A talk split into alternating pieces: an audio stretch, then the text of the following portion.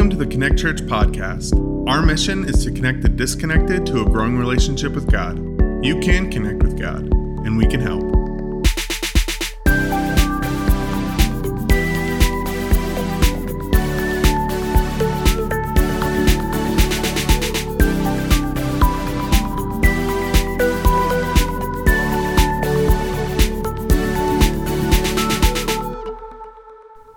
Sometimes I box God in.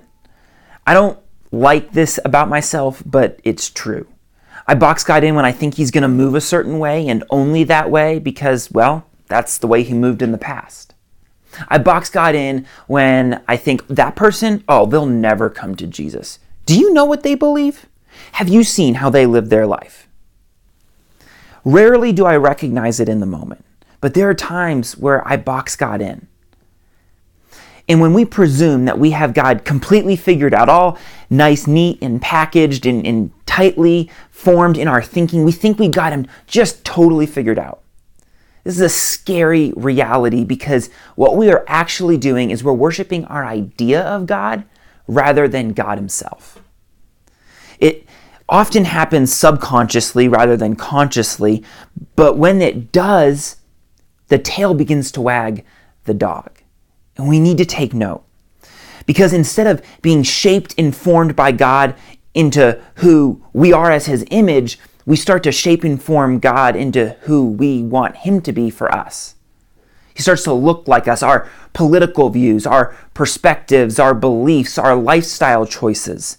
We start to shape and form God into who we want Him to be. But this is backwards. And God, you know, He created the cosmos and He doesn't like us putting him in, him in boxes. That's not how He operates. And we're in this series, Unleashed, because we want to be a part of something bigger than ourselves. We want to be part of a movement of God, something like we see in the first century with the early church. But in order to see God do something bigger through us, we need to allow Him to expand our thinking. This is what happened with the early church. And as the early church was forming and taking shape, they still had some perspectives that God needed to blow up. And the account that we're going to look at today is one such occasion. So if you've got a Bible, I would invite you to turn with me to Acts chapter 8. We're going to be in verses 4 through 40 through our, for our time together. And if you need a Bible, of course, you can follow along in our free app as well, where there's a place you can jot down some notes.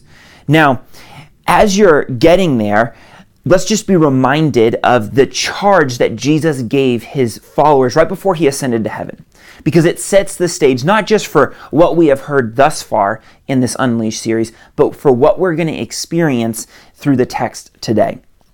In Acts 1 8, Jesus commissioned his disciples, but you will receive power when the Holy Spirit comes on you. And you will be my witnesses in Jerusalem and in all Judea and Samaria and to the ends of the earth. Just days later, after this, the Holy Spirit comes on the disciples and empowers them to boldly share the gospel, the good news of Jesus. And like a fire, it just sweeps through the city of Jerusalem. They're telling anyone and everyone about Jesus and how he wants a relationship with them.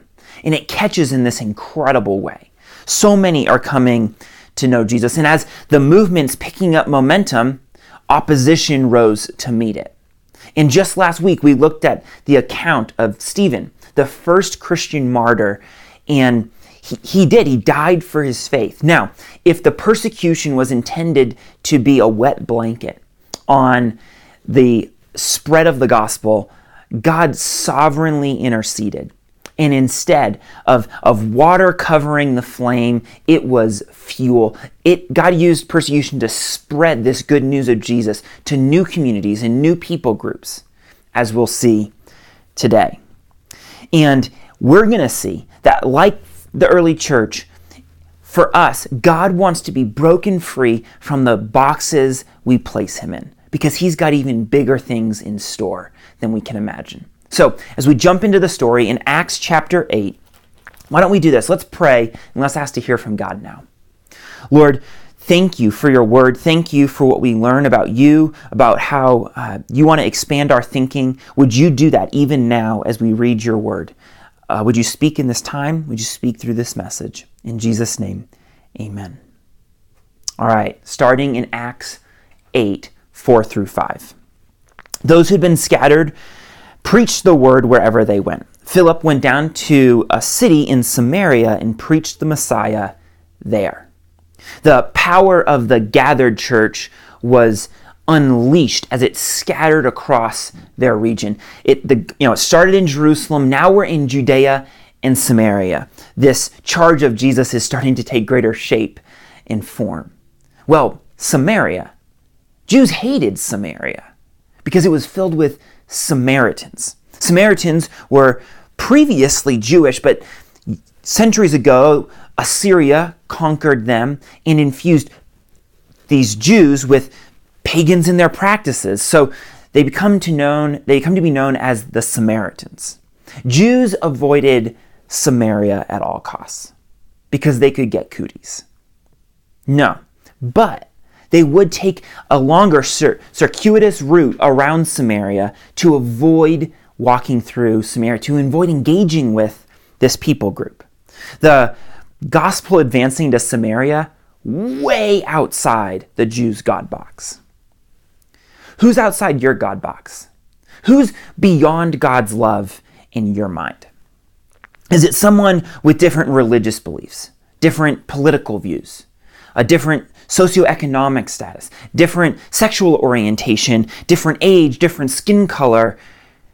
What is it? Like, who, who's outside your God box? Who do you think, oh, they'll never come to Jesus? Well, whoever it is for you, for the Jews, it was the Samaritans. And the persecution of the church in Jerusalem, God leveraged to use the disciples, these Jewish guys, to bring the good news of Jesus even to them, even to the Samaritans. Now, why would God do something like this? He did it because Jesus is for all people.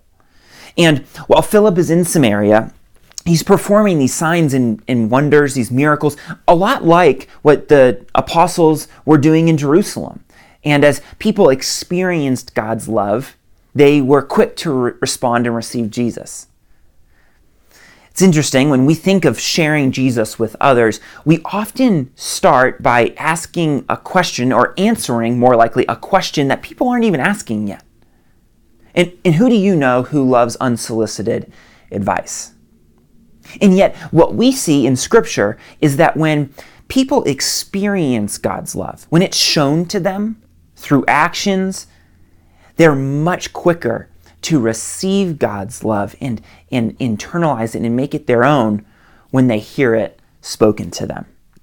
It's interesting. It's kind of like when we just show or, or share God's love, we do one without the other. It's as if we're just giving someone one of the Reese's cups in a package. And who likes to only eat one Reese's cup in the package?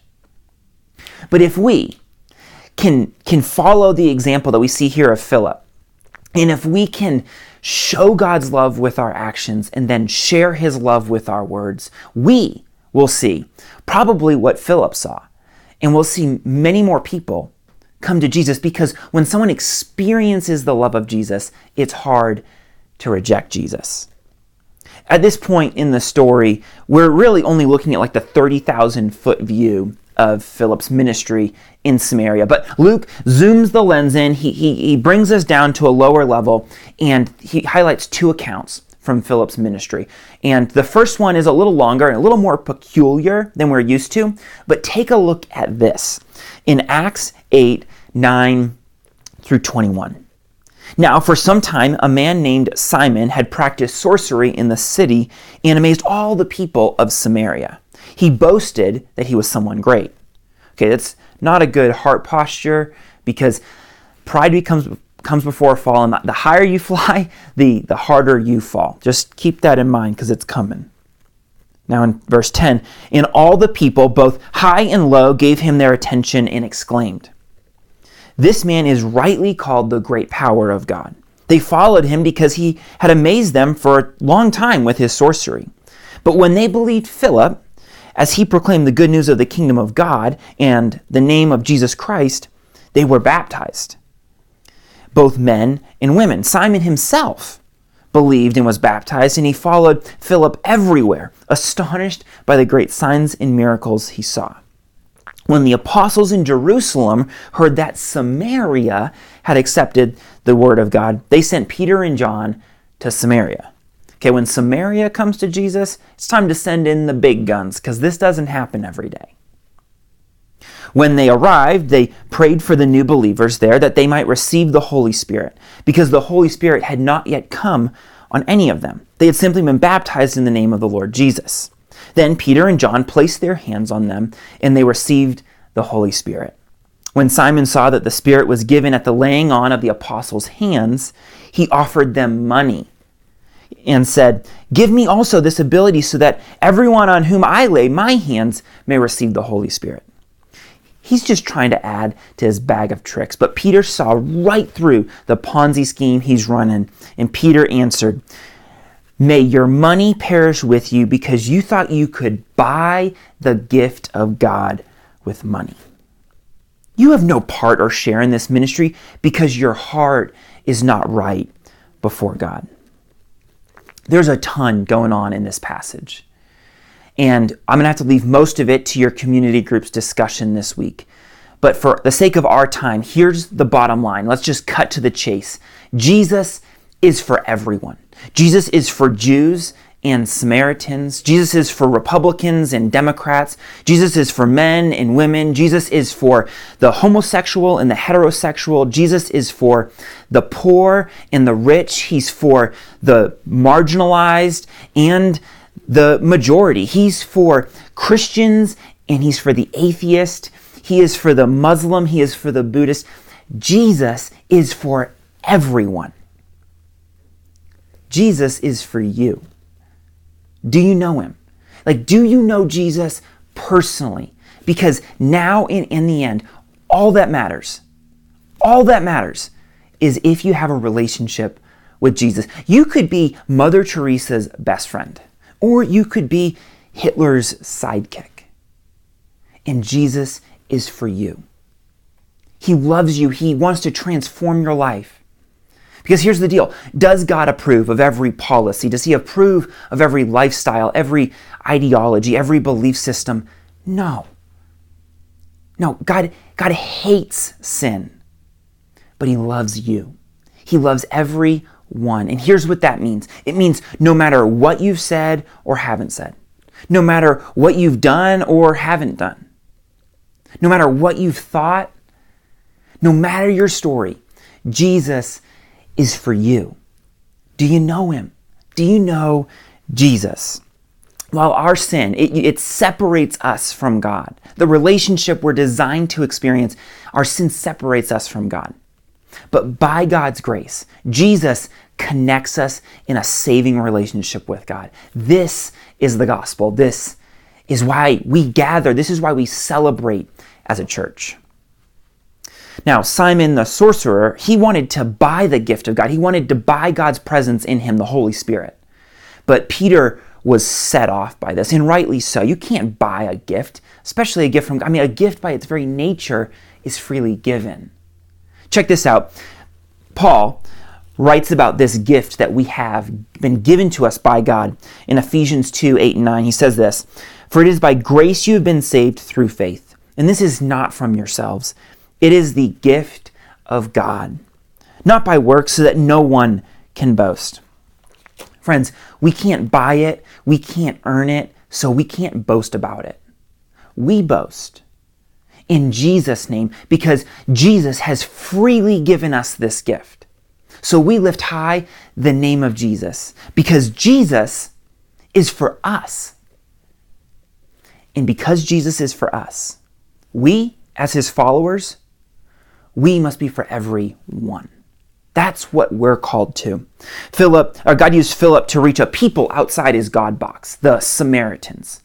This is what we see in this first account, but Luke then shares another account of Philip's ministry. And here we see God use Philip to reach a person, someone that was outside of his God box. picking up this second story now in verses 26 and following. Now, an angel of the Lord said to Philip, Go to the south road, the desert road that goes down from Jerusalem to Gaza. So he started out, and on his way, he met an Ethiopian eunuch, an important official in charge of all the treasury of the Kandake, which means Queen of the Ethiopians. This man had gone to Jerusalem to worship. And he's on his way home, excuse me, and on his way home was sitting in his chariot reading the book of Isaiah the prophet. The Spirit told Philip, Go to that chariot and stay near it. As the Samaritans were outside the Jews' God box, so too was this guy, except for some different reasons. We, we know a couple things about him that the text tells us. One, he's an Ethiopian, which means he's from the, the area south of Egypt in Africa. At the time, it was actually thought of as the, the furthest, farthest most ends of the earth. I mean, this is like as far as it goes south in, in the Jews' minds right? We had the gospel catching Jerusalem, then Judea and Samaria, and now a torch is about to be lit to take the gospel to the ends of the earth. This guy's from Ethiopia, that's no small thing.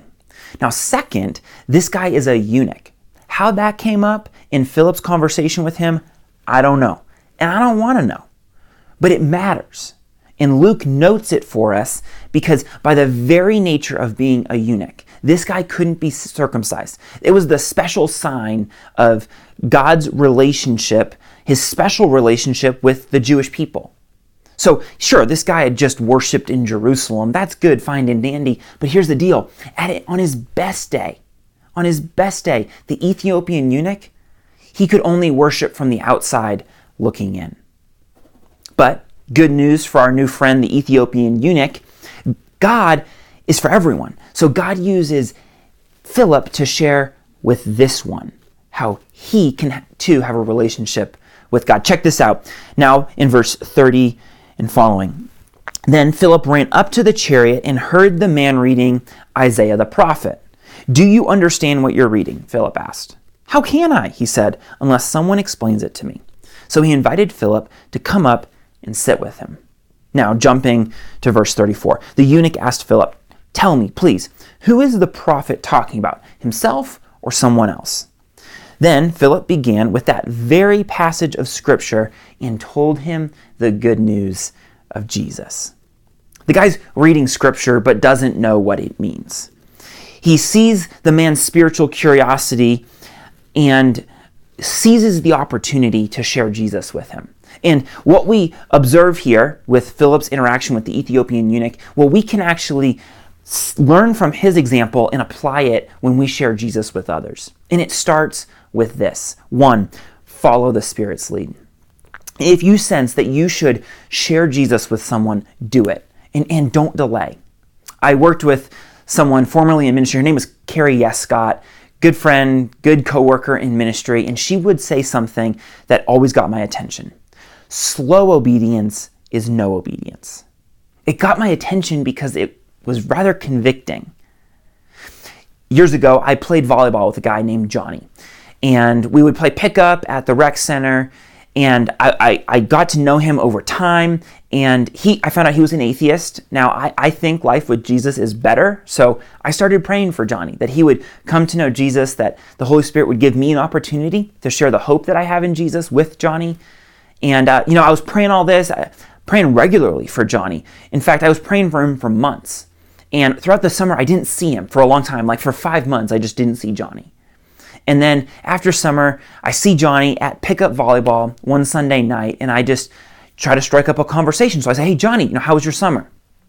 Looks back at me and says, Good, because you weren't part of it. So, oh, interesting. Why would you say that? He's like, Well, I'm an atheist and you're a pastor. Okay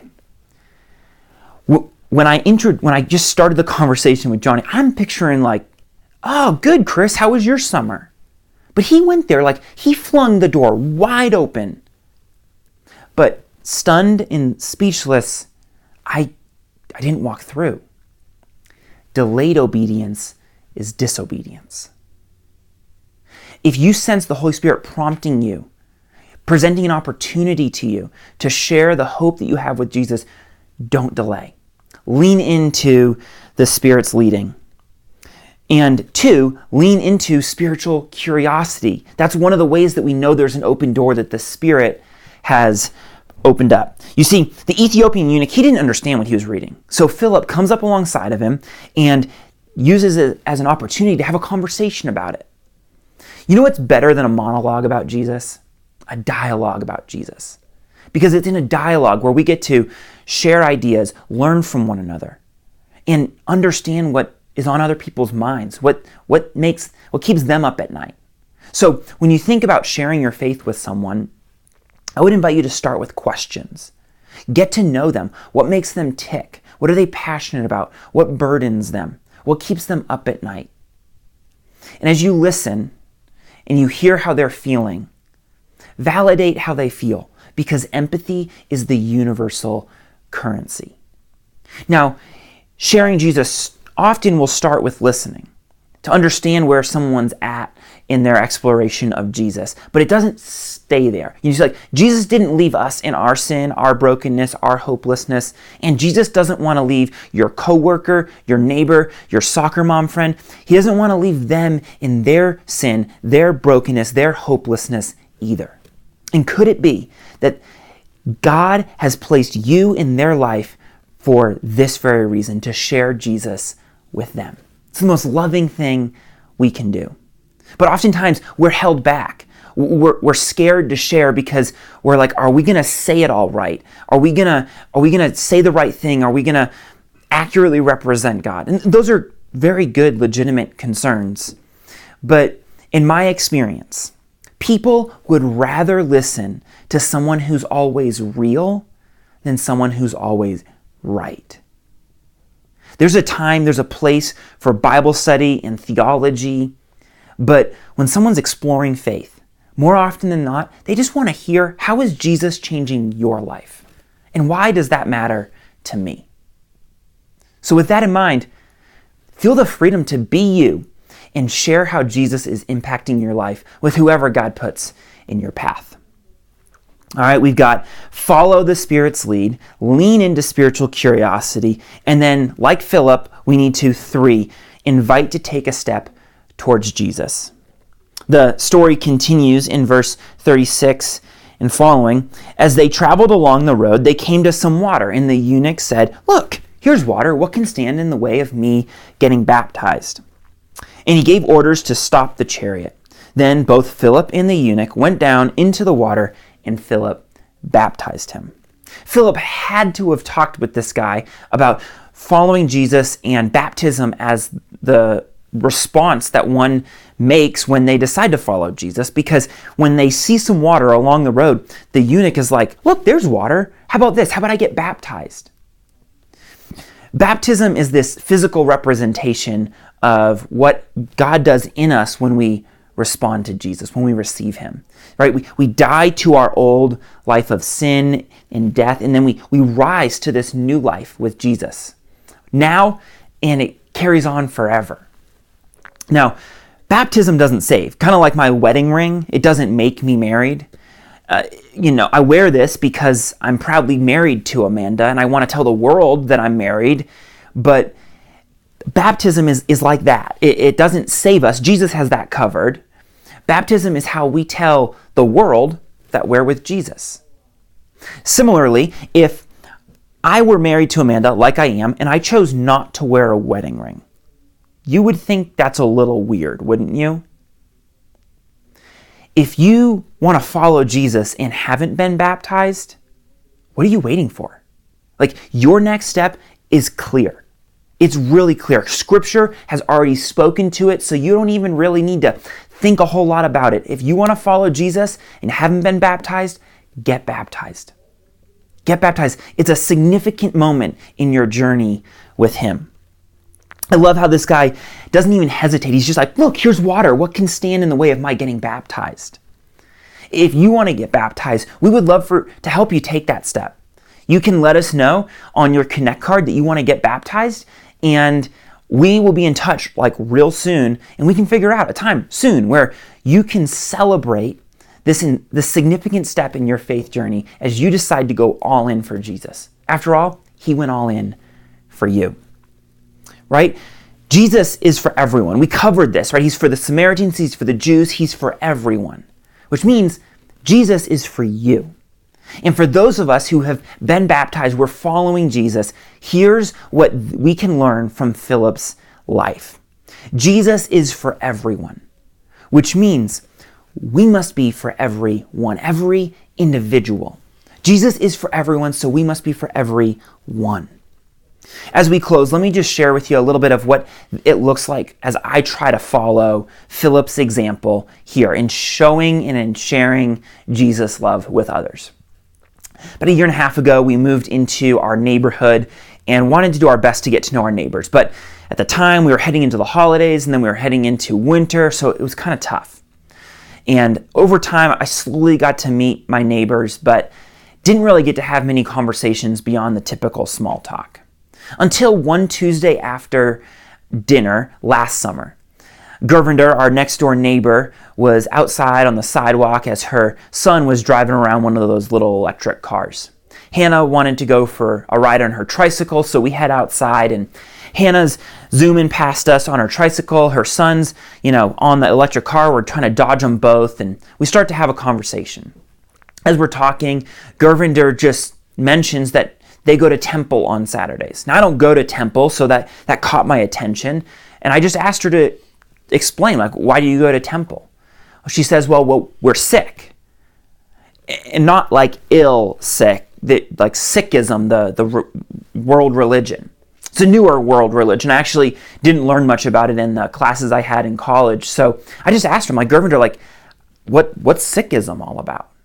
So she starts to explain kind of her family's heritage with it and, and, and all the, the whole deal, including like why they wear head coverings, all this stuff. And then she mentions baptism. I'm like, baptism? I know about baptism. So I just ask her, like, what's Sikh baptism about? And she starts to, to share. And, you know, after she's done sharing, I just say, Gurvinder, you know, thanks for sharing. I, I didn't know much about what you believed, and I thought this was really interesting. I got to be honest, like, I'm familiar with baptism, but it's Christian baptism that I'm familiar with. This is all real new to me. And she's like, Oh, really?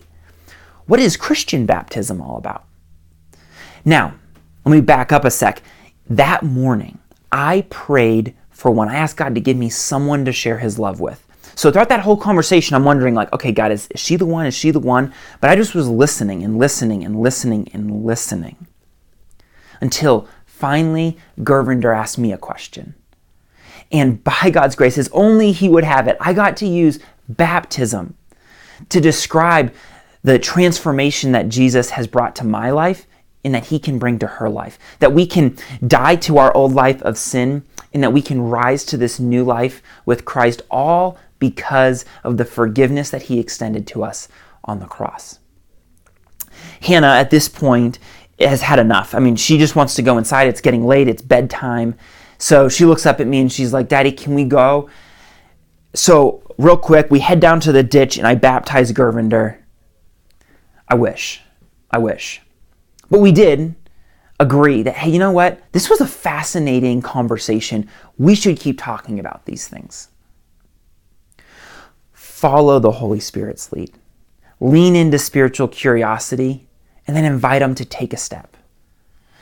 Sometimes, by God's grace, like Philip, we might get the privilege of baptizing someone. But another step might simply be hey, let's continue the conversation. And even in those moments, I got to tell you, it's a blast. Like, there is nothing more fun than sharing Jesus with someone. But you've got to experience it to get it. So, my challenge for you is to pray for one and see what God does